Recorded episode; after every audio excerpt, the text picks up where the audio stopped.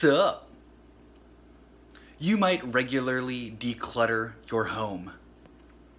What about all the other ways you might declutter? The deserving thoughts that clutter your mind. The distractions that clutter your attention. The toxic people that clutter your life. Clutter isn't limited to physical stuff. Where else are you dealing with clutter? What in your life is holding you back, keeping you from health and happiness? What would your life look like without those things? How free would you feel?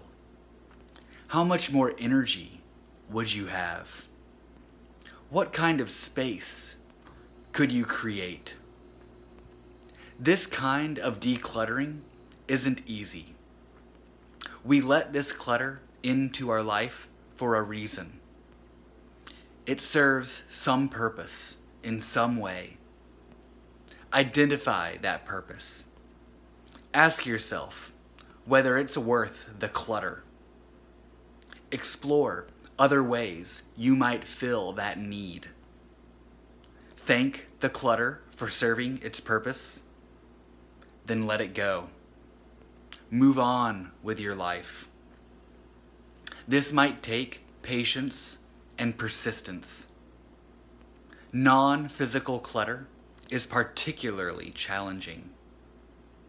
Getting rid of it might force us to face thoughts and emotions we've been avoiding. That's no small task. It is worth it. You're worth it. You've got this.